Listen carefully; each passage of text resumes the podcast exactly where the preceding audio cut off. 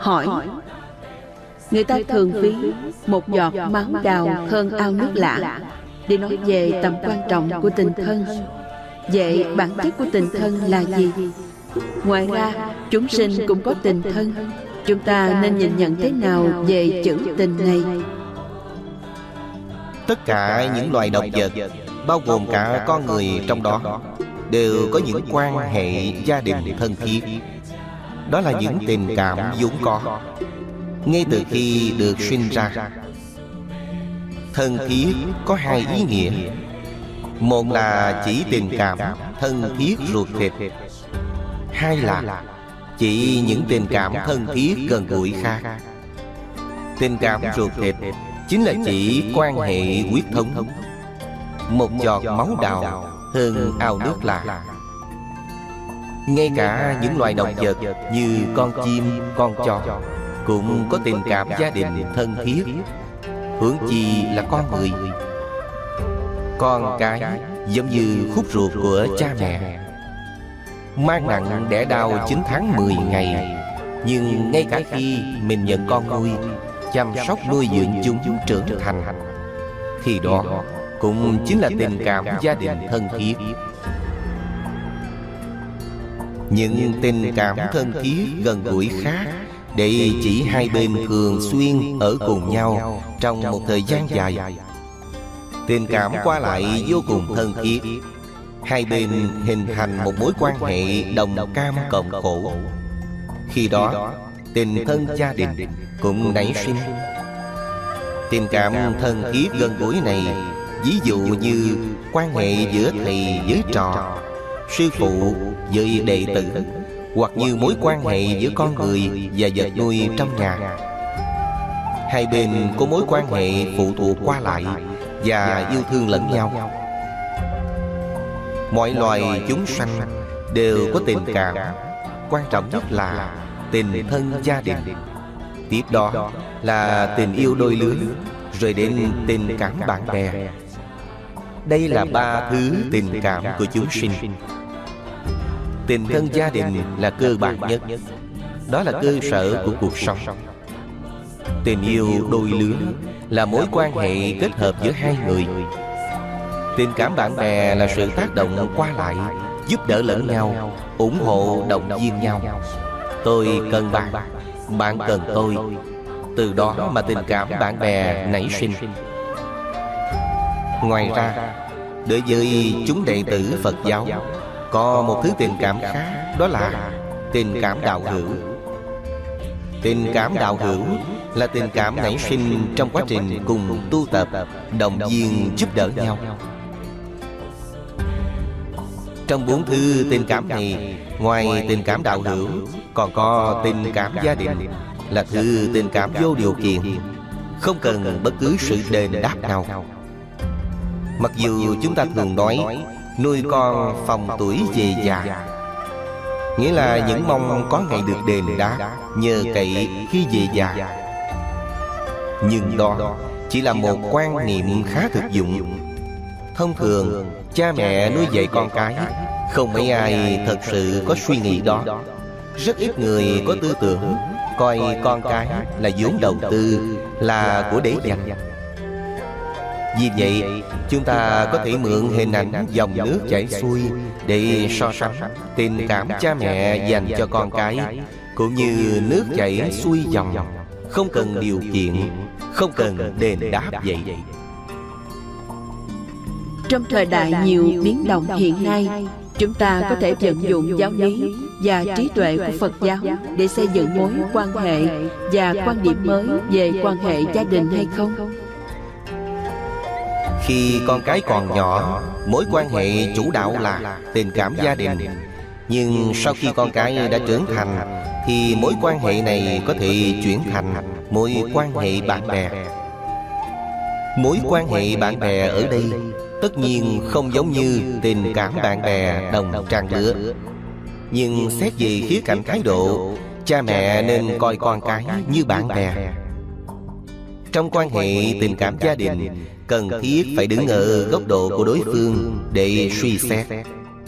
cha mẹ nên nghĩ cho con cái con cái. cũng nên nghĩ cho cha mẹ. Cha mẹ có thể trải qua thời kỳ Đôi khi hay nói nhiều.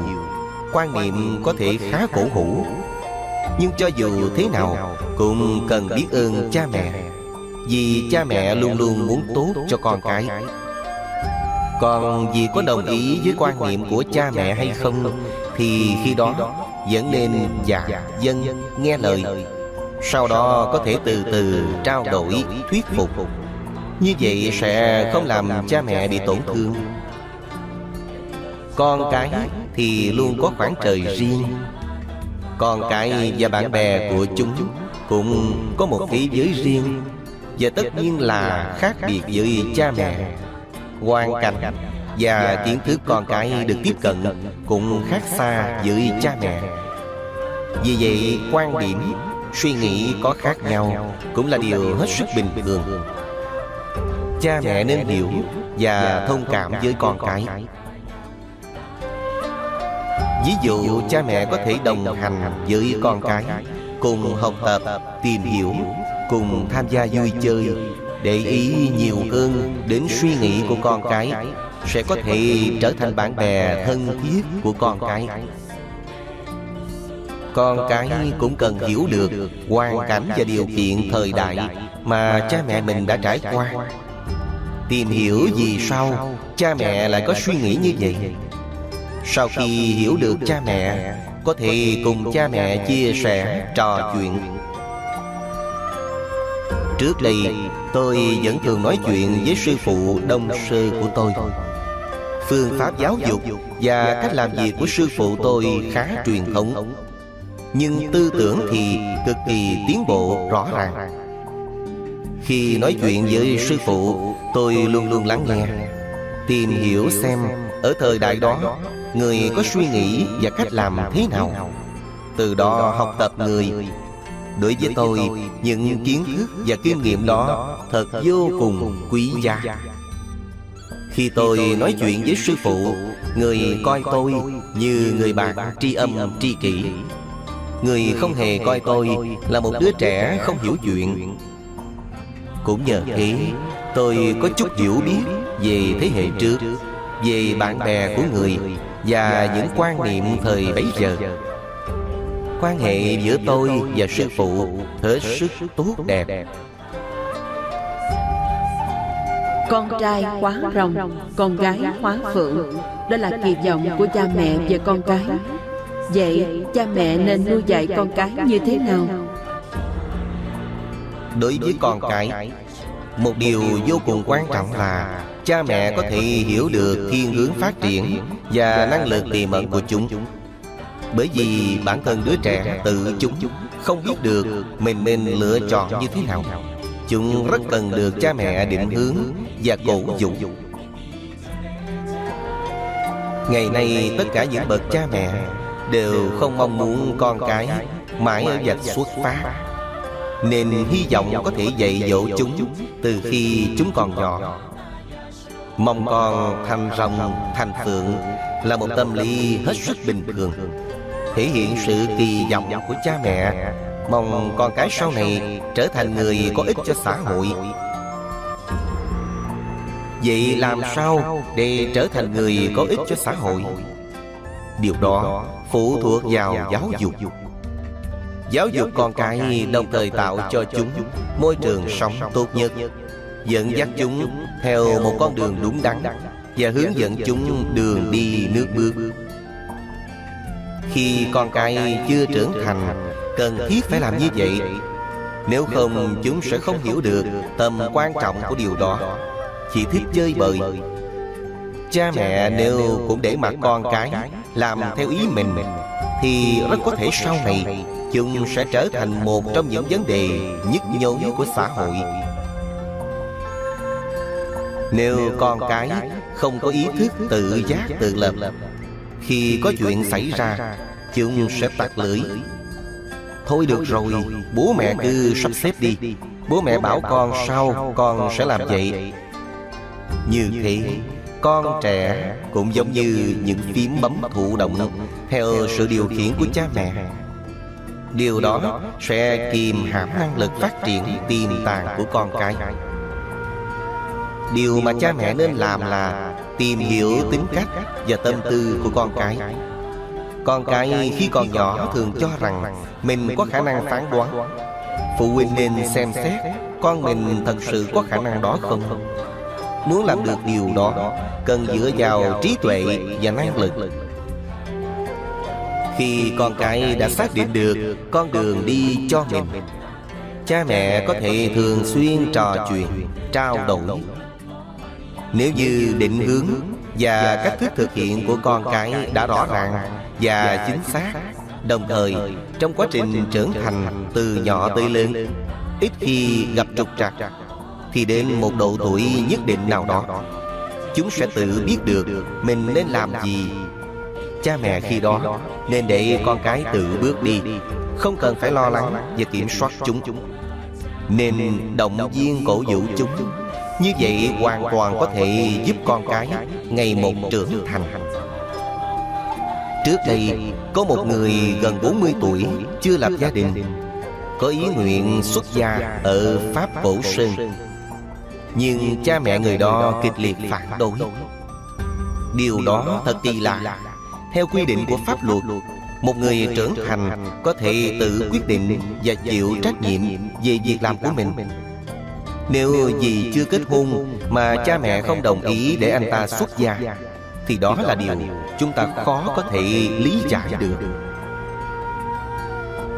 Một ví dụ khác Khi con cái có khả năng tự lập Muốn đi học nghề hoặc tiếp tục học lên cao Trong khi gia đình mở một công ty riêng Cha mẹ ép con cái phải kế tục sự nghiệp gia đình.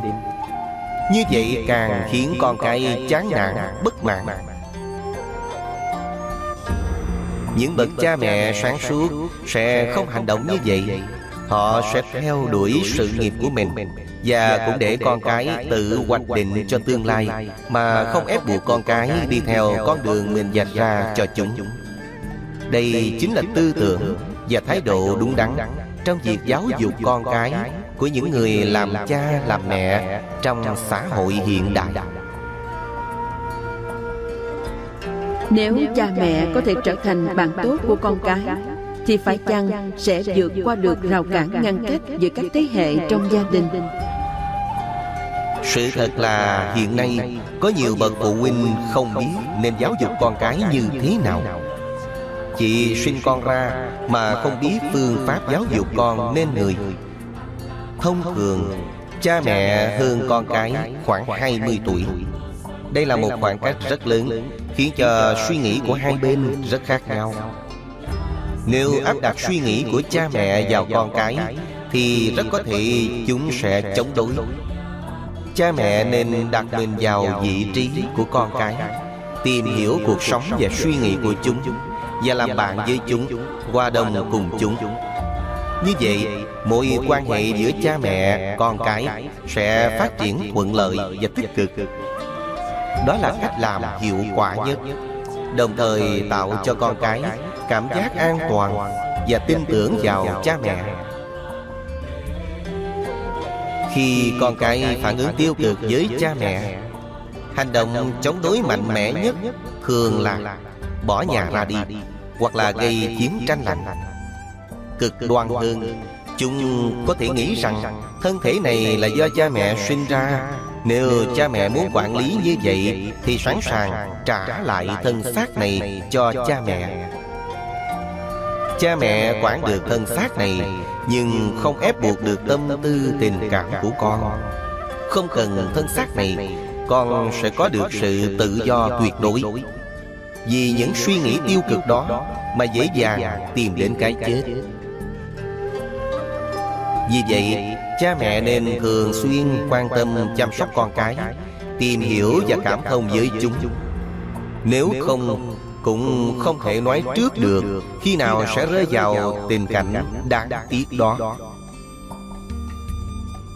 Người ta thường nói đùa rằng, Trái tim nằm lệch một bên, Vì thế thường không có sự công bằng. Nhưng quan hệ giữa con cái với bố mẹ, Cũng như cánh tay với cơ thể dù là tay trái hay tay phải, Thì đều là máu thịt của mình, Thì sao có thể thiên vị được? Ở đây hẳn là hàm chứa những ẩn ý sâu xa. Thiên vị không phải là gì đó bất thường. Vấn đề là ở quan điểm của mỗi người. Tôi nhớ trước đây, từng có cuộc nói chuyện với một vị phụ huynh Và hai người con trai của ông ta. Hai anh em họ cách nhau 4 tuổi Người em đã lập gia đình. Qua câu chuyện tôi được biết Người cha lấy một chữ trong tên của mình. Và một chữ trong tên của người con trai thứ hai Đặt tên cho công ty gia đình. Tên của người con trai cả Không hề được nhắc đến. Tôi có hỏi người anh trai rằng Cha anh lấy tên mình Và tên em trai anh đặt tên cho công ty Mà không dùng tên của anh Như vậy cha anh rất không công bằng. Anh thấy thế nào? Anh ta trả lời tôi rằng Cha anh đã quyết định rất sáng suốt. Tên của cha và tên của em trai ghép lại rất hay và có ý nghĩa. Nếu đưa tên anh ta vào Xem ra không ổn. Sau đó tôi hỏi họ về quan niệm trong hôn nhân và công việc Tất nhiên câu trả lời của họ không giống nhau. Mỗi khi hỏi chuyện gì đó Tôi đều nói đùa rằng Thật không công bằng. Nhưng người Anh luôn nói Đó là những sự lựa chọn khác nhau Của hai anh em. Không có gì là công bằng Thì không công bằng ở đây cả. Cuối cùng tôi hỏi hai em có bao giờ cãi nhau không? Câu trả lời là có Tôi lại hỏi nguyên nhân Phải chăng là do có sự thiên vị? Người anh nói Khi còn nhỏ thì đúng là Hai anh em đều có suy nghĩ như vậy. Nhưng khi đã trưởng thành Thì cả hai đều hiểu rằng Thực tế không có gì là không công bằng cả. Đó chỉ là cảm nhận của cá nhân mỗi người mà thôi. Cuộc sống đúng là như vậy Công bằng hay thiên vị Đều do suy nghĩ của mỗi người quyết định. Về nguyên tắc Thái độ của cha mẹ đối với con cái đều như nhau. Chỉ có điều là hoàn cảnh, điều kiện sống Nhận thức của cha mẹ khi sinh người con thứ nhất với khi sinh người con thứ hai khác nhau. Thể trạng và môi trường sống của người anh người chị so với người em chắc chắn là không giống nhau do hoàn cảnh môi trường đối tượng khác nhau. hình thành những sự khác biệt là điều hết sức bình thường. trong cùng một gia đình cùng sự chăm sóc giáo dục của cha mẹ. con cái trưởng thành với các kết quả khác nhau điều đó là rất công bằng. chỉ cần cha mẹ hết lòng quan tâm đến con cái dạy dỗ bảo ban con cái không để chúng thiếu ăn thiếu mặc chịu đói chịu rét hay bị ngược đại đó chính là sự công bằng vậy. trong quá trình trưởng thành anh chị em trong cùng một gia đình nhận được những thành quả khác nhau. điều đó có liên quan đến phúc đức nghiệp báo của mỗi người. mà nghiệp báo phúc đức ấy có quan hệ mật thiết với con người họ trong vô lượng kiếp trước đây và nhân duyên với cha mẹ bây giờ. mình ra đời trong điều kiện sức khỏe của cha mẹ đều tốt. Điều kiện kinh tế không khó khăn. Thân tâm an lạc Thì mình có được phúc phận Nghiệp báo tốt. Ngược lại Duyên lành phúc đức chưa tốt. Mình sinh ra trong hoàn cảnh nghèo khó Tâm tư và thể trạng của cha mẹ không tốt thì mối quan hệ cũng theo đó mà xấu đi. Vì vậy không nên trách móc cha mẹ thiên vị Mà trước hết nên tự trách bản thân mình, Duyên lành, phúc đức chưa đủ.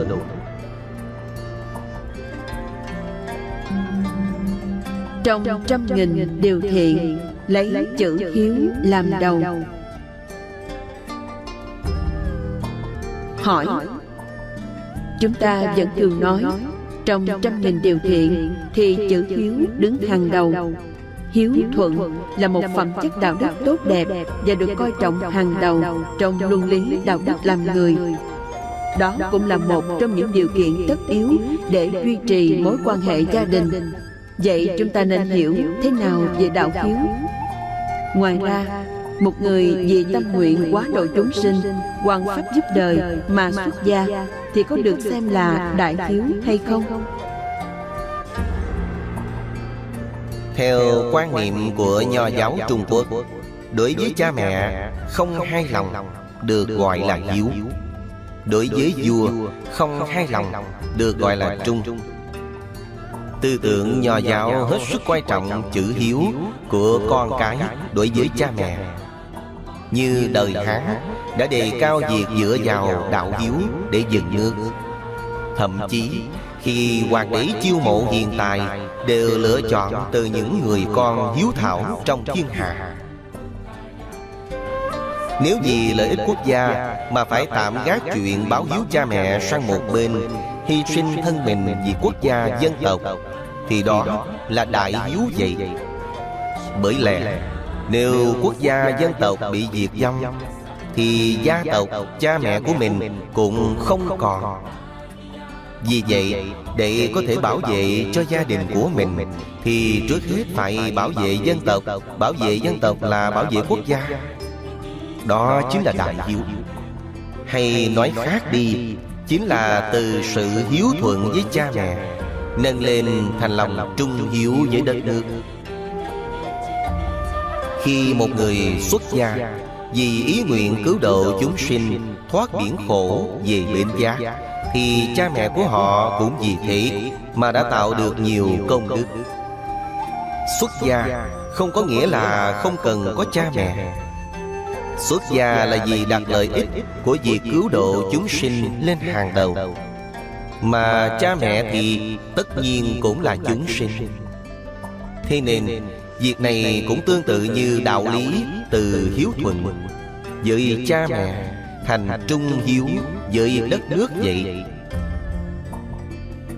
Người xuất gia như chúng tôi Đã phát nguyện vì tất thảy chúng sinh. Đương nhiên, phải chăm sóc phụng dưỡng cha mẹ. Rất nhiều người xuất gia đã và đang làm như vậy. Nếu trong gia đình còn có các anh chị em khác hoặc có người có thể chăm lo cho cha mẹ Thì càng có thể xuất gia để thực hiện sự nghiệp lớn. Khổng tử rất đề cao chữ hiếu. Ông từng nói Phụ mẫu tại bất viễn du. Nghĩa là khi cha mẹ còn tại thế Thì con cái không được đi xa. Quan niệm này liệu có còn thích hợp với thời đại hiện nay không? Trong lịch sử Trung Quốc khi nhận được lệnh bổ nhiệm làm quan của hoàng đế, Một số người con hiếu thảo Đã lấy lý do ông bà cha mẹ già yếu Không người phụng dưỡng để từ chối mà không bị trách tội. Ví dụ như Lý Mật đời Tây Tần Đã viết một bản trần tình Để nói rõ hoàn cảnh Cha mẹ tuổi cao sức yếu. Phận làm con Luôn một lòng chăm sóc phụng dưỡng Không thể dân bệnh đi xa. Tuy nhiên Trong xã hội ngày nay Quan niệm này không còn phù hợp nữa. có thể thấy trái đất của chúng ta vô cùng nhỏ bé. Ví như Đài Loan và New York Trên lệch 12 giờ. Dù là cách nhau nửa dòng trái đất Nhưng liên lạc lại vô cùng thuận tiện cũng có thể thông qua các phương tiện hiện đại Để truyền tải hình ảnh Chỉ khác với việc gặp gỡ trực tiếp Là không thể cảm nhận bằng xúc giác mà thôi. Nhưng dù là thế, vẫn có thể quan tâm, chăm sóc cho nhau. Trước đây, khi đi xa, Có thể năm mười năm không có tin tức gì. Nhưng thời nay thì không như vậy. Dù bạn đang ở bất cứ đâu. Khi có chuyện khẩn cấp thì nhiều nhất Trong vòng một ngày Bạn có thể đến nơi bạn muốn đến. Muốn người đi xa Nhanh chóng trở về Thì điều đó cũng không hề khó khăn.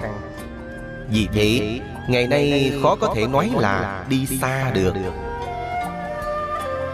Ngày xưa các phương tiện giao thông đều vô cùng lạc hậu Nên mới có thể nói Khi cha mẹ còn tại thế Con cái không được đi xa.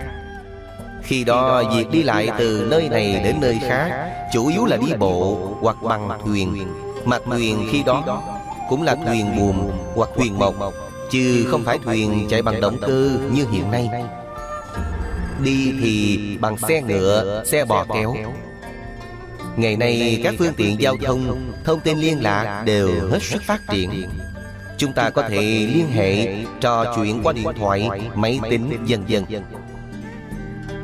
Ngày nay khoảng cách và không gian sống Cũng như nhận thức của chúng ta về không gian Cũng hoàn toàn khác với thời đại trước. Trước. Đây muốn đi ra nước ngoài thật không hề dễ dàng. Càng không thể nói đến việc đi vòng quanh thế giới. Thậm chí người ta cũng không biết được trái đất này rộng lớn đến đâu nhưng ngày nay, chúng ta không những có thể đi khắp mọi nơi, Lên trời, xuống biển, Thậm chí là khám phá tận đáy biển sâu. Thực tế phát triển của thời đại Khiến sự nhận thức và sử dụng không gian sống Cũng thay đổi theo. Sự biến hóa của không gian và thời gian Là vô thường. Sự phát triển đi lên hay lạc hậu tụt lùi Cũng là vô thường. Chính trong sự biến hóa vô thường đó Chúng ta thích nghi và đón nhận sự thay đổi. đó chính là luận nhân duyên vậy. Hình thái xã hội không ngừng biến đổi. Hình thái gia đình cũng vì thế mà chuyển biến. Vì công việc hoặc vì tiếp nhận sự giáo dục mà trong xã hội xuất hiện. Trong hoàn cảnh đó, chúng ta cần làm gì để duy trì tình cảm gia đình? Dù cuộc sống có biến đổi thế nào, cũng không đồng nghĩa với việc mọi thứ sẽ không tốt bằng trước đó. Vấn đề quan trọng là chúng ta nhận thức, vận dụng và thích nghi thế nào với sự thay đổi đó. Quan hệ gia đình và tình cảm ruột thịt cũng nên thay đổi phù hợp với sự chuyển biến của thời đại. Ngày nay, vì cuộc sống mưu sinh, chúng ta thường đi sớm về khuya cảm thấy rất khó để duy trì tình cảm gia đình. trước đây người ta cũng phải thức khuya dậy sớm. chỉ khác là cả gia đình cùng tập trung tại đồng ruộng cùng làm một công việc sau khi hoàn thành thì cùng ăn uống nghỉ ngơi. hết một ngày lao động lại cùng nhau về nhà. tóm lại là cả nhà cùng đi cùng về cùng thức cùng ngủ dường như không có sự chia cắt nào đáng kể. Cùng với sự phát triển của xã hội, quan niệm sống của chúng ta cũng vì thế mà thay đổi. Nếu trước đây chỉ có dăm bảy ngành nghề, thì ngày nay có thể nói là hàng nghìn, hàng vạn ngành nghề khác nhau. Sự phân công lao động cũng rất rõ ràng, chi tiết. Phạm vi nghề nghiệp cũng đa dạng phong phú như yêu cầu của nó năng lực đảm nhận những nhiệm vụ khác nhau của mỗi người cũng không giống nhau. năng lực của chồng của vợ là khác nhau. trong trường hợp năng lực của cả hai là tương đương thì không nhất thiết sẽ cùng làm một công việc. vì vậy tùy yêu cầu của công việc mà làm ở những nơi cách xa nhau thì đó là lẽ bình thường hoàn toàn không có gì nghiêm trọng tất nhiên trong hoàn cảnh đó rất có thể sẽ nảy sinh nhiều vấn đề khác. Hai vợ chồng công tác ở những nơi khác nhau. Cả hai đều có những mối quan hệ riêng Như bạn bè, đồng nghiệp, khách hàng, vân vân Đồng thời vì làm việc ở những lĩnh vực khác nhau Nên ở một mức độ nào đó Sẽ thiếu sự đồng cảm. Bạn bè của vợ khó có thể trở thành bạn bè của chồng mình Và ngược lại Tình cảm vợ chồng cũng vì thế mà nhạt dần. nếu chỉ là bạn bè xã giao Đồng nghiệp, khách hàng Không hợp tính nhau Thì sẽ không có vấn đề gì. Nhưng nếu là hai vợ chồng bất đồng quan điểm Sẽ rất dễ nảy sinh mâu thuẫn. Chỉ một hai lần có thể bỏ qua. Nhưng nếu thường xuyên có sự bất hòa Thì chắc chắn ảnh hưởng đến hạnh phúc gia đình Trong trường hợp đó Chúng ta nên làm gì? Có một điều chúng ta luôn luôn phải ghi nhớ Đó là chúng ta đã kết hôn. Phải có trách nhiệm với bạn đời của mình. Hôn nhân là có sự thề nguyện. Người phương Tây thì thề trước Chúa Trời Kinh Thánh. Người phương Đông thì có sự chứng giám của cha mẹ, người thân hoặc những người đại diện cho luật pháp. Khi đã tuyên thệ thì phải có trách nhiệm với bản thân mình và với bạn đời của mình.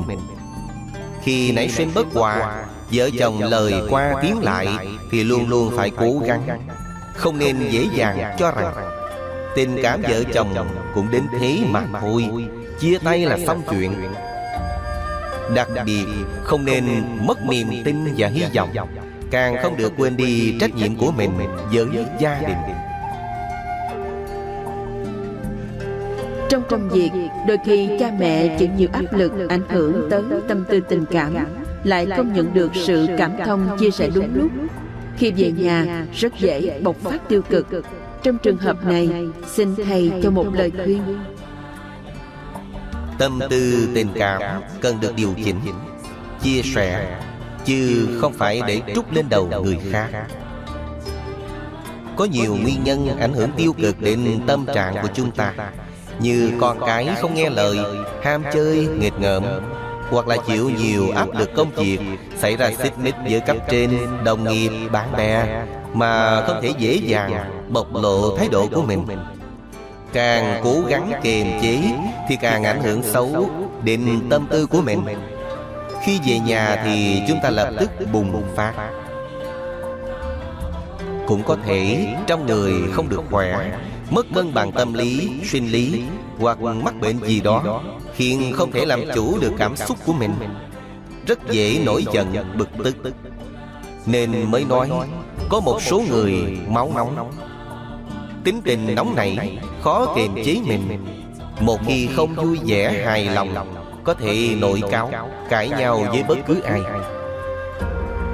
Với các trường hợp này Theo quan điểm đông y thì đó là biểu hiện của rối loạn nội tiết tố Hoặc một bộ phận nào đó có vấn đề Nếu là nguyên nhân sức khỏe Thì cần phải đi khám bệnh Điều trị theo yêu cầu của bác sĩ Nếu là vấn đề về tâm lý thì nên tới gặp bác sĩ tâm lý hoặc thường xuyên đọc kinh Phật, nghe giảng pháp để hóa giải buồn lo của mình. Vấn đề đặt ra là làm sao để hóa giải được tâm tư tình cảm của mình. Thực ra, chỉ cần chúng ta thay đổi quan niệm thì tâm tư tình cảm của mình cũng sẽ tiêu mất. Những người dễ bị kích động hay nổi nóng Thông thường là do gặp nhiều quan điểm xung đột với quan niệm cá nhân. Cho nên không thể khống chế, không thể làm chủ. Trường hợp này nên tự nỗ lực khắc phục Một trường hợp khác nữa là Do áp lực công việc quá nặng, mệt mỏi. Do áp lực công việc Nên từ công sở về nhà Đã mang gánh nặng bực dọc Chưa giải quyết xong. Khi đó nếu thấy nhà cửa bề bộn lộn xộn Con cái lại khóc nhẹ Cãi giả lẫn nhau Thì rất dễ xảy ra tình trạng Không khống chế bản thân. Trong thực tế Cáo gắt nóng giận Thường do bản thân đã ở trong tình trạng căng thẳng Chưa tìm ra lối thoát Lại gặp ý kiến quan điểm trái chiều Làm chất kích nổ, Nên rất dễ dở bờ Chúng ta cần vận dụng nhiều hình thức khác nhau Để gỡ từng nguyên nhân làm rối lòng mình Mới có hiệu quả tốt. Tâm tư tình cảm của mình kỹ nhất là Kìm nó để đến lúc tức nước dở bờ. Chúng ta cần tìm cách hóa giải dòng chảy tâm linh. Cơ chế vận hành của nó Cũng giống như con sông. nếu chúng ta chặn đứng dòng chảy Thì năng lượng tích lũy của nó càng lớn. Đến lúc không giữ được nữa Thì sức công phá của chúng càng khủng khiếp.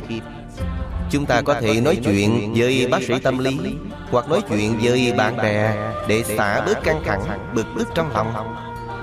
Như thế bạn sẽ thấy lòng mình nhẹ nhàng hơn.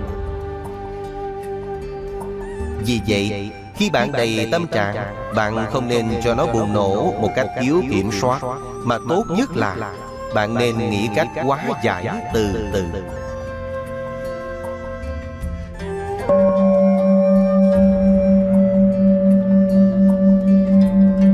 Đối diện mối quan hệ giữa cha mẹ và con cái.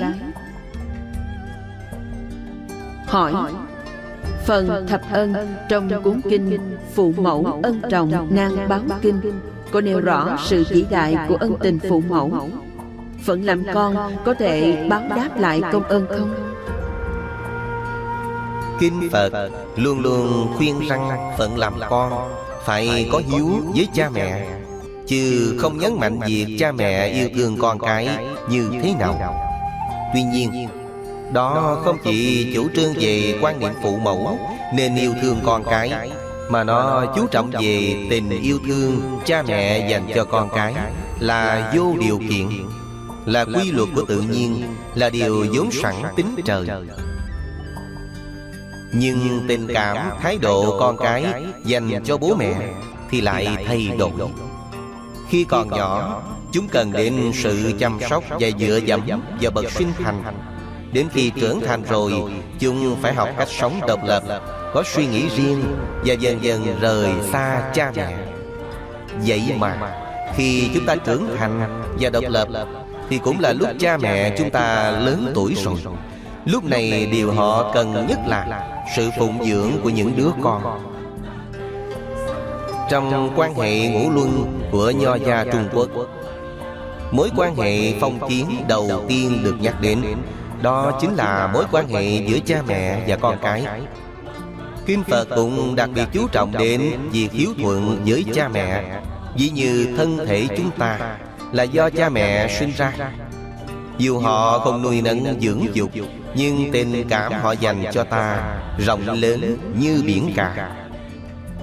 Điều này cho thấy Dù ta có báo đáp cha mẹ như thế nào Thì cũng không thể báo đáp hết được Bởi nó thật vô cùng vô tận. Một ví dụ khác Phận làm con cần đặt cha mẹ trên vai Một bên là cha Một bên là mẹ. Một khi cha già mẹ yếu không thể đi lại được thì trách nhiệm chăm sóc họ sẽ thuộc về chúng ta không chỉ chăm sóc cả đời này đời sau mà cả trăm đời sau vẫn phải làm tròn đạo hiếu. nhưng vẫn không báo đáp được công ơn sinh thành của cha mẹ. những kẻ bất hiếu với cha mẹ tôi e rằng ngay cả việc làm người thôi cũng không làm được.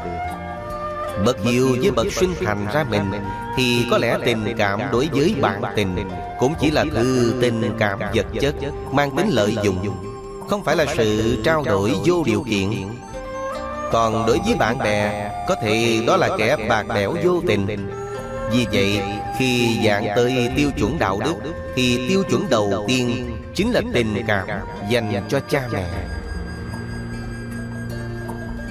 Tôi có nghe nói khi một đứa trẻ ra đời Tức là nó đến để đòi nợ. Vậy có phải mối quan hệ giữa cha mẹ và con cái Là sự nợ nần nhau chăng? Đây là cách nói thông tục của người Trung Quốc. Dưới lập trường Phật giáo Mối quan hệ giữa cha mẹ và con cái Là sự kết duyên từ nhiều kiếp trước Mà trở thành người một nhà. Trước khi kết duyên với nhau rất có thể giữa họ, dù nhiều hay ít, Có sự làm tổn thương nhau Hoặc giúp đỡ nhau. Nếu có nhiều sự giúp đỡ, Thì thân tình càng sâu đậm hơn. Tuy nhiên, Trong sự tương tác giữa người với người, Ta hiếm khi bắt gặp bất cứ trường hợp nào hoàn toàn Không có sự xuất hiện của xung đột mâu thuẫn. Bởi tất cả chúng ta đều là phàm phu, Là người bình thường cũng có những ưu tư phiền não. Dù ít hay nhiều Cũng có đôi chút xích mích. Tuy có giúp đỡ lẫn nhau Nhưng vẫn có thể xảy ra mâu thuẫn. Do vậy mà họ mắc nợ nhau. Trong mối quan hệ nợ nần này Không phải phân chia ai là chủ nợ Ai là con nợ Mà đó là cái nợ ở đời Mắc nợ nhau. Khi việc chăm sóc con cái gặp khó khăn thì cũng là lúc bậc làm cha làm mẹ Bỏ ra công sức gấp bội lần. Lúc này ta mới cảm nhận được Ân tình phụ mẫu Khó báo đáp một cách sâu sắc nhất. Do vậy mà tôi thường nói với các bậc cha mẹ rằng Khi con cái không ngoan ngoãn Thì bản thân mình mới hiểu được Làm cha, làm mẹ thật khó. Và cũng ngộ ra được rằng Khi ta còn nhỏ Cha mẹ chúng ta biết cách chăm sóc các con như thế nào? Lúc này đây Ta mới thấu hiểu Tấm lòng cha mẹ Luôn dành hết cho các con. Khi gặp phải đứa trẻ không ngoan Thì ta mới biết cảm ơn ân tình của phụ mẫu. Khi ta học được cách chăm sóc Và sự nhẫn nại nuôi con Có nghĩa rằng ta trưởng thành lên rất nhiều Khi có những đứa con ngoan hiền Ta không cần tổn phí nhiều công sức. Nó sẽ tự trưởng thành và hiểu biết. Trong trường hợp này Chúng ta sao có thể nói đứa trẻ đó sinh ra Là đến để đòi nợ ta được?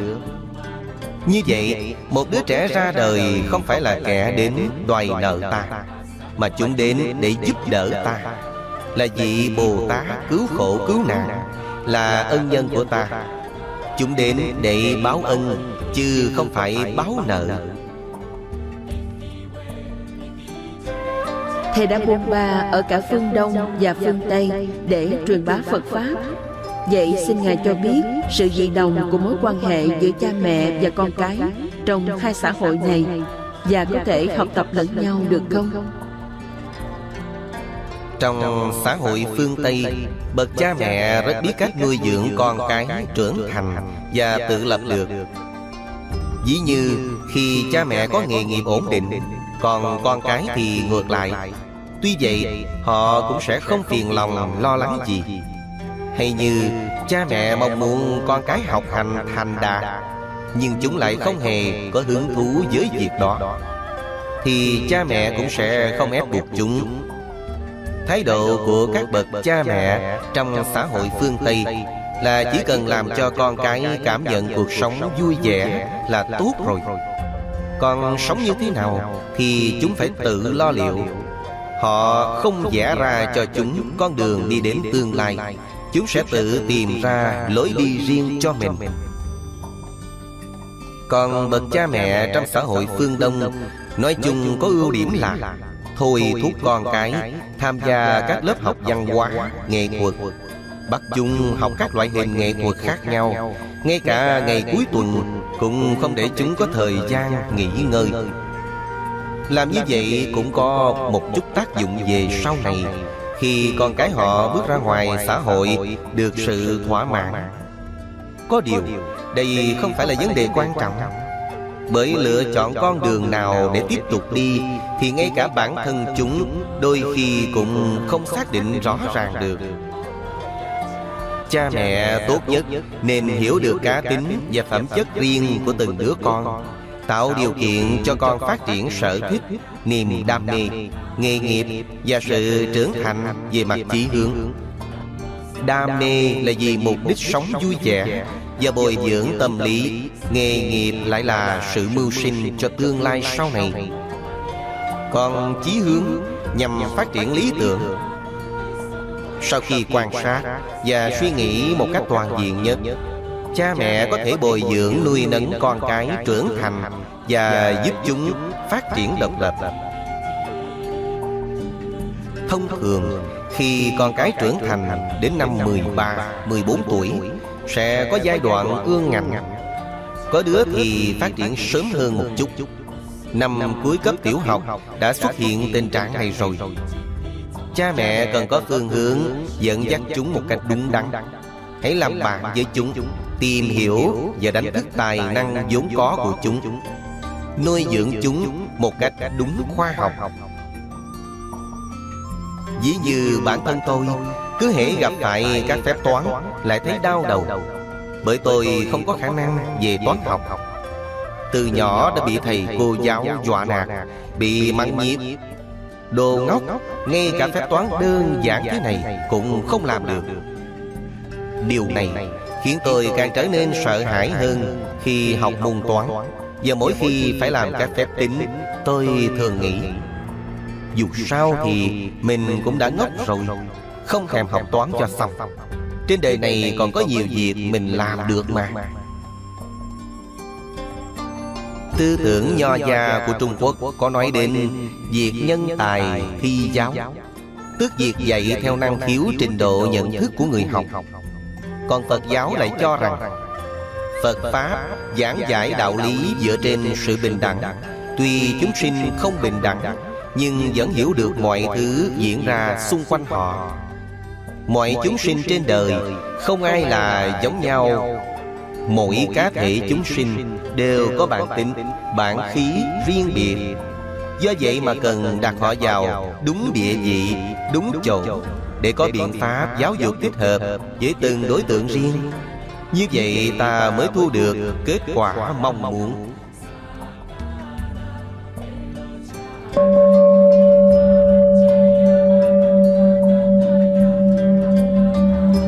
Bàn về người nhân bản Hỏi Kinh Phật có bàn Hỏi Kinh Phật có bàn đến sự đản sinh của sinh mệnh Chính là cốt nhục của cha mẹ. Nhưng trong xã hội khoa học tiến bộ ngày nay Chúng ta nên nhìn nhận mối quan hệ thân tình giữa người nhân bản Tức người được sinh ra và người mang thai hộ như thế nào. Xin Thầy cho biết Thân tình, Đại khai có thể chia làm hai loại. Thứ nhất là thân tình nhục thể, Thứ hai là thân tình nuôi dưỡng. Lấy một tế bào của ai đó đem đi nuôi dưỡng Thành một phôi thai Được coi là sự nhân bản. Bởi phôi thai đó được tách ra Từ một bộ phận nào đó Của một người nào đó. Đó gọi là sự phân thân, Tức một thân thể hóa thành nhiều thân thể. Hay còn gọi là cốt nhục của người đó. Bào thai được nhân bản từ tế bào của người đó Có sự di truyền mang tính đặc thù Và được hình thành dựa trên sự kết hợp giữa tinh trùng và noãn tử. Ngày nay, xã hội hiện đại còn có phương pháp mang thai hộ Tức tìm một người phụ nữ khác giúp mang thai. Nhưng đó là cốt nhục được tạo nên từ sự kết hợp giữa tinh trùng và noãn tử của cha và mẹ nó lớn dần trong bụng của người mang thai và phát triển thành một bào thai hoàn chỉnh. Sau 9 tháng 10 ngày sẽ được sinh ra. Tuy đây là trường hợp tương đối đặc biệt, nhưng đó cũng là một loại thân tình. Sự tranh luận và mức độ tiếp nhận người nhân bản trên thế giới có sự khác nhau rất lớn. Xin Thầy cho biết, khi Phật giáo dẫn đến duyên kiếp, thì chúng ta nên nhìn nhận về người nhân bản như thế nào? Vào năm 2001 Khi tôi tham gia hội nghị Diễn đàn Kinh tế Thế giới, Có người từng hỏi tôi cách nhìn nhận về người nhân bản Lúc đó, tôi đã nói rằng Đối với đệ tử Phật giáo Điều này có thể chấp nhận được. bởi Phật giáo chủ trương tất cả hiện tượng sinh sản của chúng sinh đều được hình thành dựa trên duyên sinh, duyên kiếp. Chỉ cần có kiếp thì cái duyên sẽ đi theo nó. Rất có thể sẽ có một hiện tượng mới, đó chính là sự biến đổi bất cứ lúc nào của duyên kiếp. Việc mang thai theo cách tự nhiên nhất thiết phải có sự phối kết hợp của hai giới sau đó, noãn tử của người mẹ sẽ tiếp nhận tinh trùng của người cha và hình thành lên bào thai. Tư tưởng trước kia đều cho rằng như vậy và thực tế cũng là như vậy. Do đó mà thay đổi phương thức đột ngột quả thật không dễ dàng nhận được sự đồng tình, ủng hộ của đại đa số chúng sinh. Thành tựu của khoa học kỹ thuật hiện đại ngày nay có thể khiến cho ra đời một sinh mệnh mới. Vì thế, điều này không thể phủ nhận được. Chính là dù áp dụng phương pháp truyền thống hay không, thì sinh mệnh đó vẫn được sinh ra. Trong xã hội, khi mà kỹ thuật, nhân bản dần dần hoàn thiện, chúng ta nên cân nhắc suy nghĩ để phòng tránh những nhân tố gây hậu quả không tốt nào, thưa thầy. Trước tiên, chúng ta cần cân nhắc suy nghĩ Và giải quyết một số vấn đề. Không thể một lúc nhân bản ra nhiều cá thể người. Điều đầu tiên phải cân nhắc đến, Đó chính là việc chúng ta có cần mối quan hệ giữa cha mẹ và con cái nữa không? Bởi sau khi con cái được sinh ra, Chúng nhất thiết cần có tình yêu thương của cha mẹ. Còn đối với người nhân bản nếu không có sự quan tâm chăm sóc đó Chắc chắn rằng quá trình trưởng thành sau này Hay sau khi thành niên Chúng sẽ gặp vấn đề về tâm sinh lý Về quan niệm sống. Thậm chí có thể biến thành giả nhân. Thứ đến Ta cần xem xét đến phương pháp kỹ thuật Để tạo ra người nhân bản. Liệu có thể xảy ra di chứng, dị tật Hay để lại hậu quả xấu nào không? Cái gọi là hậu quả xấu ở đây Chỉ trong quá trình nhân bản. Phôi thai được nhân bản từ tế bào Được lấy từ cá thể cha hoặc mẹ.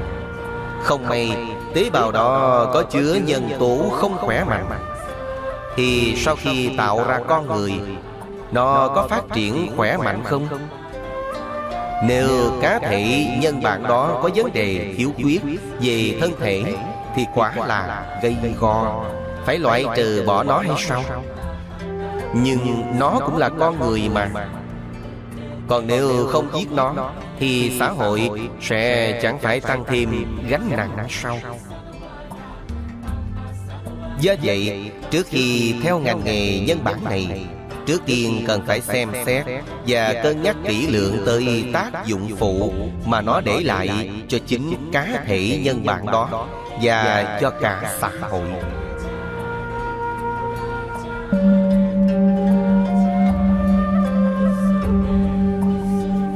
Tình bằng hữu, làm phong phú cuộc đời. Bằng hữu là của cải đời người. Hỏi Con người thường dí dòn Bằng hữu là tài sản tối quan trọng của đời người. Vậy xin Thầy cho biết ý kiến Về việc chúng ta phải kinh doanh khối tài sản này như thế nào?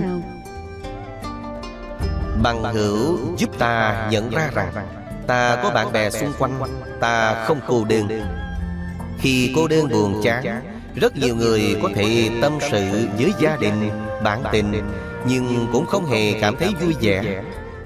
Nhưng khi nói chuyện với bằng hữu Họ có thể cảm thấy thoải mái, vô tư Và trong lòng khoan khoái, thoải mái hơn rất nhiều. Có những lúc bạn bè ta giống như những người thầy Thậm chí là tấm gương để ta noi theo. Những người bạn như vậy quan trọng hơn các thành viên trong gia đình, bởi giữa bằng hữu với nhau Sẽ ít yêu cầu về quyền lợi và nghĩa vụ Và tăng thêm sự giúp đỡ lẫn nhau. Cùng giúp đỡ ở đây Không phải chỉ sự giúp đỡ về tiền bạc hay vật chất, Mà đó là sự giao tâm và hiểu nhau. Trong đời mà có những người bạn như thế Thì chẳng còn gì hối tiếc nữa. Trong đồng dạng chúng sinh Ta phải tìm kiếm thầy tốt bạn hiền ở đâu đây? Tiêu chuẩn để kết giao bạn hiền là gì? Và khi có được những người bạn như vậy Chúng ta sẽ không ngừng tiến bộ sao? Xin Thầy cho biết ý kiến về vấn đề này. Phật giáo gọi bằng hữu là tri thức Bạn tốt gọi là thiện tri thức. Bạn xấu gọi là ác tri thức. Hiện tri thức chỉ lương sư ít hữu Tức thầy tốt bạn hiền. Và thông thường Lương sư chính là người bằng hữu tốt nhất của ta. Nếu chỉ biết ăn uống hưởng lạc thú thôi Chỉ giỏi kết bề kéo cánh Thì được xếp vào loại ác tri thức. Sư phụ thường nói với tôi rằng Mọi quan hệ giữa sư đồ Có ba phần là phần thầy trò. còn bảy phần là phần đạo hữu. Đạo hữu chỉ bằng hữu tu đạo. Mỗi quan hệ giữa con người với con người Trên con đường tu hành Được gọi là bằng hữu. Do đó mà Một thầy giáo tốt Phải là người biết cách làm bạn với học sinh Đối đãi với họ như những người bằng hữu Chứ không phải coi họ là hậu bối Là thế hệ sau. Vì thế có thể nói rằng Thầy giáo tốt cũng là người bạn hiền Người bạn tốt nhất của ta. Khổng tử thường nói Bằng hữu có ba loại Có thể coi đó làm chuẩn kết giao bạn bè Đó là trực, lượng, đa văn Trực có nghĩa là gì đây? Đó là chỉ sự chân thành, chính trực, liêm khiết. Người bằng hữu chính trực Sẽ chỉ cho ta biết sai lầm của mình một cách đúng trọng tâm. Thường thì sẽ không sợ ta tức giận họ. Lượng chỉ sự thông cảm lượng thứ cho nhau. Tuy lời nói có thẳng thắn Gây tổn thương đối phương Nhưng họ sẽ bao dung Tha thứ Và cảm thông cho lỗi lầm ta mắc phải Đa văn Chỉ tài hoa Và tri thức phong phú của bạn hữu Có thể trở thành người thầy của ta. Mặt khác những bằng hữu có thể nói ra lời nói thật lòng, thật tâm với ta Còn được gọi là tranh hữu Tức chỉ người bạn có thể khuyên can. Lời nói của họ đều xuất phát từ đáy lòng. Họ có thể làm bạn đau lòng, đỏ mặt Thậm chí khiến bạn cảm thấy bị gò bó Hay chăm biếm những lỗi lầm bạn đang mắc phải. những người bằng hữu như đã nói Đều là bạn hiền của ta. Họ đều chân thành, chính trực Bao dung độ lượng Tha thứ cho ta. Đây cũng chính là tư tưởng chủ yếu Về kết giao bằng hữu Mà Nho giáo Trung Quốc nhắc tới Có một số người không thích kết giao với người khác Chỉ thích nuôi thú cưng. Theo thầy đây có phải là hiện tượng tốt không? Con người không có bằng hữu Quả thật là đáng thương. Không nói đến con người Ngay cả các loài động vật như chó, mèo Đều cần có bạn bè. Một số người tuổi tác đã cao Hoặc có rất ít bạn bè Đều cảm thấy cô đơn Họ muốn nuôi một con vật Để làm bầu bạn Và coi nó như một người bạn thật sự. Tuy nhiên Cũng có người cho rằng Thân nhân của họ còn không bằng con vật cưng của mình Bởi chúng rất trung thành và ngoan ngoãn phục tùng. Thông thường mà nói Nhu cầu của thú cưng thấp. Chỉ cần cho chúng ăn no, ngủ kỹ Thì chúng rất trung thành với chủ nhân. Còn giữa con người với nhau Lại không phải hoàn toàn như vậy. Khi có quan hệ lợi thiệt xuất hiện rất có thể họ sẽ nảy sinh mâu thuẫn xung đột Và bất đồng quan điểm. Cho dù đó là người bạn tốt nhất. Do đó mà Có một số người nguyện bầu bạn với thú cưng Chứ không giao lưu kết bạn với ai khác. Theo tôi Kết nghĩ này không thật sự là tốt Chúng ta vẫn hy vọng kết bạn với con người.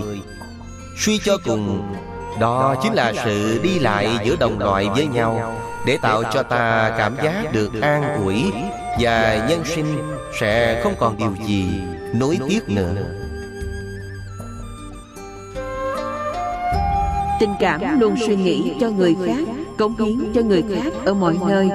Chỉ có thể có trong tình bằng hữu sao Thưa Thầy Tôi từng biết một trường hợp như sau. Có ba người thợ mộc trong đó có một người đã có vợ con. Còn hai người kia vẫn chưa kết hôn. Họ cùng làm việc Cùng kiếm tiền. Mỗi khi chia lương Thì hai người thợ độc thân Luôn nói câu cuối cùng là Anh à Anh có gia đình, có vợ, có con rồi Nên gánh nặng lớn. Chúng tôi sẽ chia cho anh nhiều hơn một chút Ngay lập tức Người thợ có gia đình kia nói Tôi cũng làm việc như các anh thôi.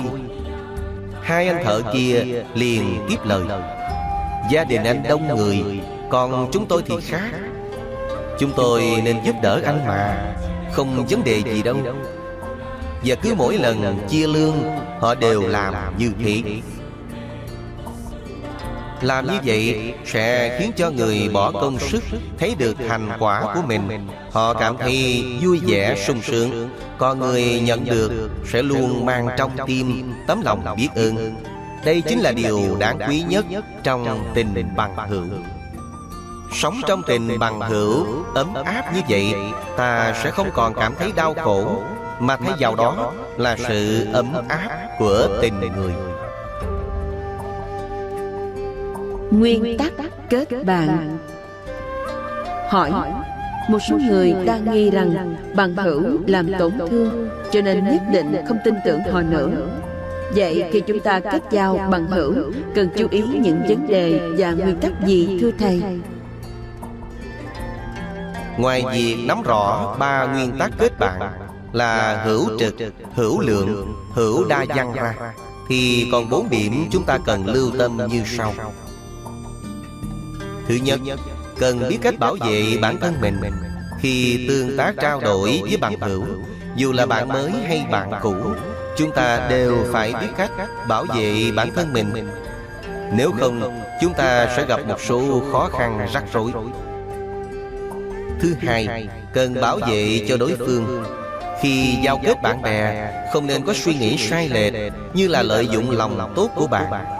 Khi chúng ta kết bạn với con người, Nên suy nghĩ đến việc Mình giúp được gì cho họ.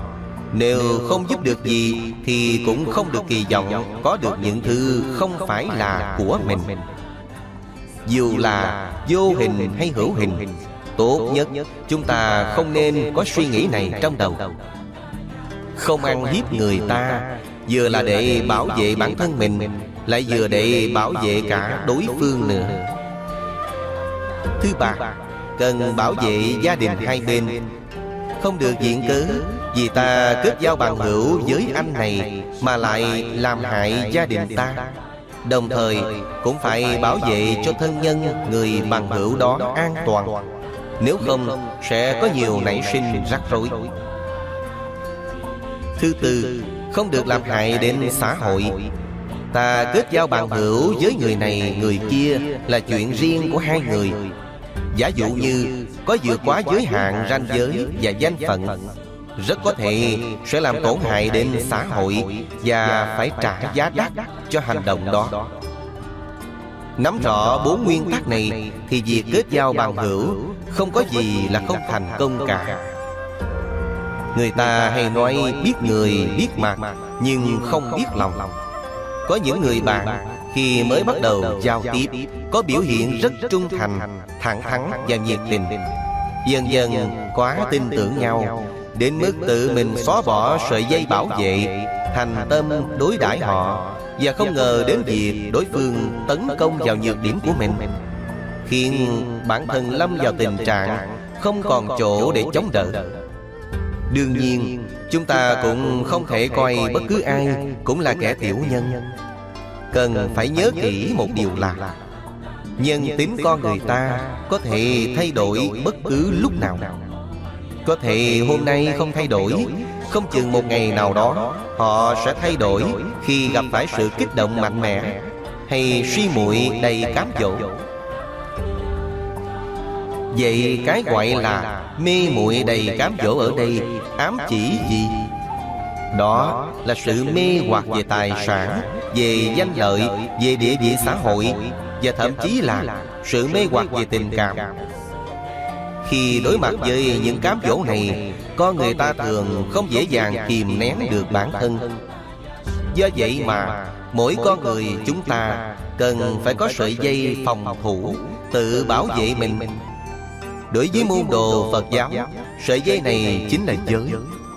Khi trì giới Sẽ vượt qua được. Vì vậy Phật giáo thường răng dạy chúng ta Không nên làm những việc gì. Nếu đã chót làm rồi thì có nghĩa là ta đã vượt quá giới hạn. Khi không có sự phòng thủ Ác sẽ có nguy hiểm rình rập Dễ dàng phát sinh việc ngoài ý muốn sự phát sinh của việc ngoài ý muốn Chính là hệ quả của việc không có phòng tuyến bảo vệ bản thân.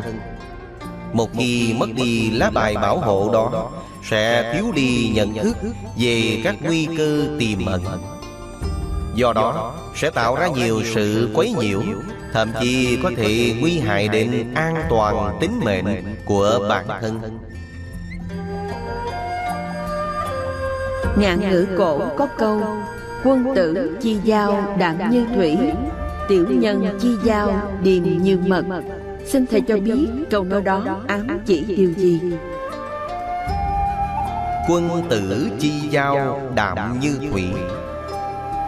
Ý chỉ giữa bạn hữu với nhau, Không nên yêu cầu quá cao. Không được nên có ý nghĩ được báo đáp lại Từ phía đối phương. Hoặc mơ mộng hảo quyền Đạt được tài sản, Vật chất Danh lợi vân vân Kết giao bằng hữu Nhằm giúp đỡ lẫn nhau. Không được nghĩ đối phương sẽ đền đáp công ơn ta thế nào Hoặc cả vốn lẫn lãi Ta sẽ được đền đáp chút nào. Nếu ý nghĩ đó xuất hiện trong đầu Thì đó chính là sự kết giao bằng hữu Của kẻ tiểu nhân Chứ không phải người quân tử. Bởi tiểu nhân thường hay coi trọng cái lợi trước mắt Nếu sau khi kết giao bằng hữu, Suốt ngày đàn đúng, Ăn uống no say, Cờ bạc rượu chè, Hoặc câu kết làm việc xấu, Nhìn có vẻ rất có nghĩa khí, Nhưng kiểu kết giao này Cũng thuộc vào loại tiểu nhân chi giao, Điềm như mật, Đều không có lợi ích cho cả hai bên. Quân tử chi giao. Phân định rõ ràng, Anh là anh Tôi là tôi. Về mặt tiền tài cũng phân minh. Làm bạn với nhau Không phải lúc nào cũng chỉ nghĩ đến việc ức hiếp kẻ yếu Hoặc đối xử thiên lệch. Quả nếu như vậy Thì nhất định sẽ không kết giao lâu dài được. Bởi trong đó đã có sự tồn tại Của mối quan hệ thiệt hơn rồi. Chứ không phải là sự tương trợ chân thành nữa Người ta hay nói Bằng hữu, hữu thông tài chi nghĩa. Ngoài việc ủng hộ về mặt tinh thần Nếu phải đề cập đến sự chê mượn tiền bạc Thì liệu có gây tổn hại đến tình bằng hữu giữa hai người không thưa thầy? Người ta nói Bằng hữu, hữu thông tài chi nghĩa. Tức tức chỉ Việc bạn bè với nhau Nên có sự qua lại về tiền bạc là đúng. Ví dụ như anh có 100 triệu Còn tôi thì nghèo rớt bụng tơi Và cần phải trả một khoản nợ 10 triệu. Nếu không trả Rất có thể sẽ bị kiện ra tòa Và phải ngồi nhà lao. Chúng ta là chỗ bạn bè thân tình. Anh có nhiều tiền như vậy Có thể lấy ra vài chục triệu giúp tôi trả nợ. Với anh Đó là chuyện nhỏ. Hơn nữa có thể cứu tôi thoát khỏi cảnh tù tội Sao anh lại không bằng lòng giúp tôi chứ? Anh giúp tôi trả hết nợ nần Hơn thì sau này Cũng không cần tôi phải trả lại anh số tiền này nữa. Đây chính là cái tài. Tài. Sản được nhắc đến trong Thông tài chi nghĩa.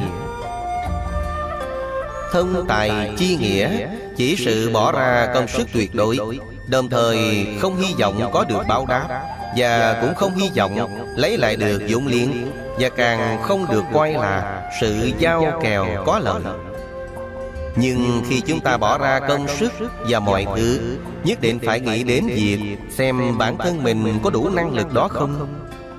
Nếu không sẽ rơi vào tình trạng Số nợ của một người được chia đều cho hai người. Thật không sáng suốt, không có lý trí. Xin Thầy cho biết giúp đỡ bằng hữu Có cần phải lượng sức mà làm không? Giúp đỡ bằng hữu là việc nên làm.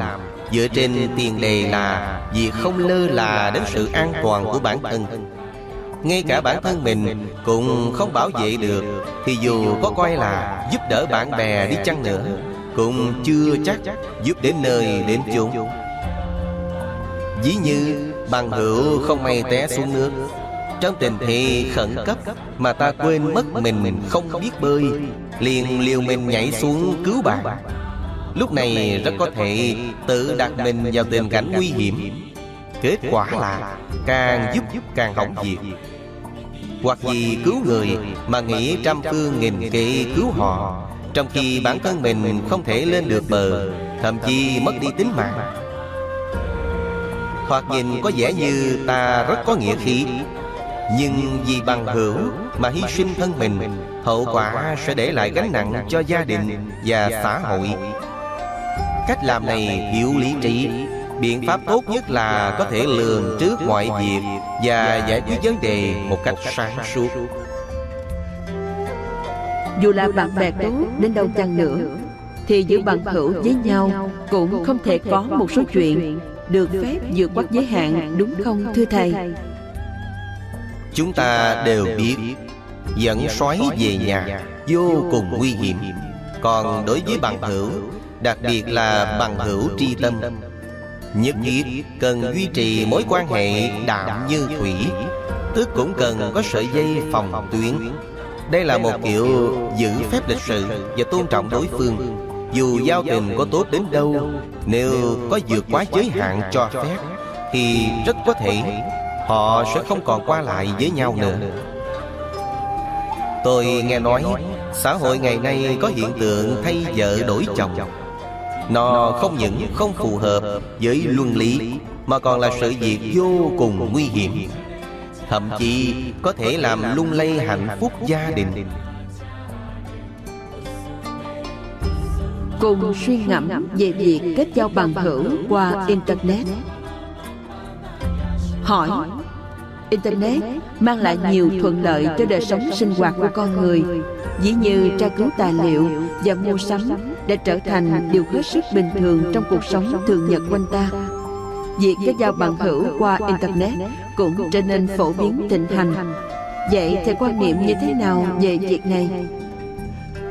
Internet là xu hướng mới của thời đại. Có công cụ đắc lực này, Ta không cần chạy ra ngoài. Mà có thể kết bạn ngay tại nhà. Chỉ bằng hành động bật máy tính lên Và kết nối mạng. Điều này giúp ích lớn cho nhiều người. Bởi có một số người hay e thẹn Không giỏi ăn nói Hay gặp người lạ Không nói được câu nào. Dẫn đến việc khó kết giao bằng hữu được với ai. nhưng khi sử dụng Internet Đây không còn là rào cản đối với họ nữa Hai người có thể nói chuyện với nhau Một cách tự do thoải mái. Nói gì cũng không sợ đối phương Cười chế nhạo Nếu cho rằng đối phương không phù hợp Thì có thể tìm tiếp đối tượng khác. Ta nên nắm rõ một số nguyên tắc Khi kết giao bằng hữu qua Internet. Nếu không sẽ tự biến mình thành người bị hại Hoặc là kẻ làm tổn thương người khác Nguyên tắc thứ nhất. Thông thường ta tìm hiểu đối phương Qua câu chữ giao tiếp trên mạng Hay qua những bức hình chụp.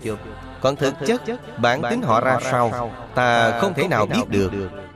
Chỉ có thể phán đoán Anh ta, cô ta Là người như thế qua câu chữ. còn sau lưng thì ta không dám chắc họ là ai Là người như thế nào Điều này cũng giống như Có bức tường vô hình ngăn cách. Ta ở bên này Còn người ấy ở bên kia. Hai người chỉ kết nối với nhau Bằng điện thoại. Khi nói chuyện Ta có thể giả danh giọng nói. Cũng giống như tiết mục khẩu kỹ trên TV Dùng kỹ xảo của miệng để bắt chước các âm thanh khác Có thể mạo danh giọng nam, giọng nữ, giọng người lớn hay trẻ nhỏ. Vì vậy, dù ta nghe được giọng nói hay câu chữ Ta thấy đều không có nghĩa. Đó là một người con trai thực thụ. Tính cách hay hoàn cảnh Không nhất định giống như câu chuyện giao tiếp giữa ta và họ. nếu nhận thức được điều này Thì có nghĩa ta đã có phòng tuyến đầu tiên rồi Nguyên tắc thứ hai Không nên nói hết mọi việc của mình cho đối phương. Không biết họ là ai Nên cần phải giữ bí mật riêng của mình. Đặc biệt là thông tin cá nhân Như tuổi tác, địa chỉ, thành viên gia đình, hoàn cảnh gia đình, vân vân. Không như thiết Phải nói rõ đầu đuôi ngọn ngành cho họ. Điều này rất nguy hiểm. Bởi không chừng Đó là kẻ phạm tội Quen kiểu tìm đối tượng hạ thủ Bằng con đường Internet. Khi tham gia Internet Chúng ta phải biết cách bảo vệ chính mình Và giữ kín bí mật cá nhân. Nếu trao đổi ý kiến với nhau Về một vấn đề nào đó thì ta không cần quá hạn chế. Có thể cùng trao đổi quan điểm khác nhau Sau một thời gian nói chuyện, hai bên thấy tâm đầu ý hợp, rất có thể cùng đề nghị gặp mặt nhau. Lúc này ta nên chú ý những gì thưa thầy? Một khi nói chuyện tâm đầu ý hợp với nhau Hoặc ảo tưởng muốn giao du qua lại với đối phương. Thậm chí muốn trở thành bạn đời Thì lúc này trong tâm họ luôn ấp ủ, ao ước gặp mặt nhau khi hai bên hẹn gặp nhau, Tôi nghĩ tốt nhất là Nên có người thân hoặc bạn bè đi cùng. Tuyệt đối không để tình trạng mới bắt đầu gặp mặt Mà chỉ có hai người. Giả sử đối phương là nam giới, Cần mời bạn bè cùng trang lứa đi theo. Khi đối phương có ý muốn hại mình Thì cũng không dám hạ thủ, Như vậy sẽ an toàn hơn.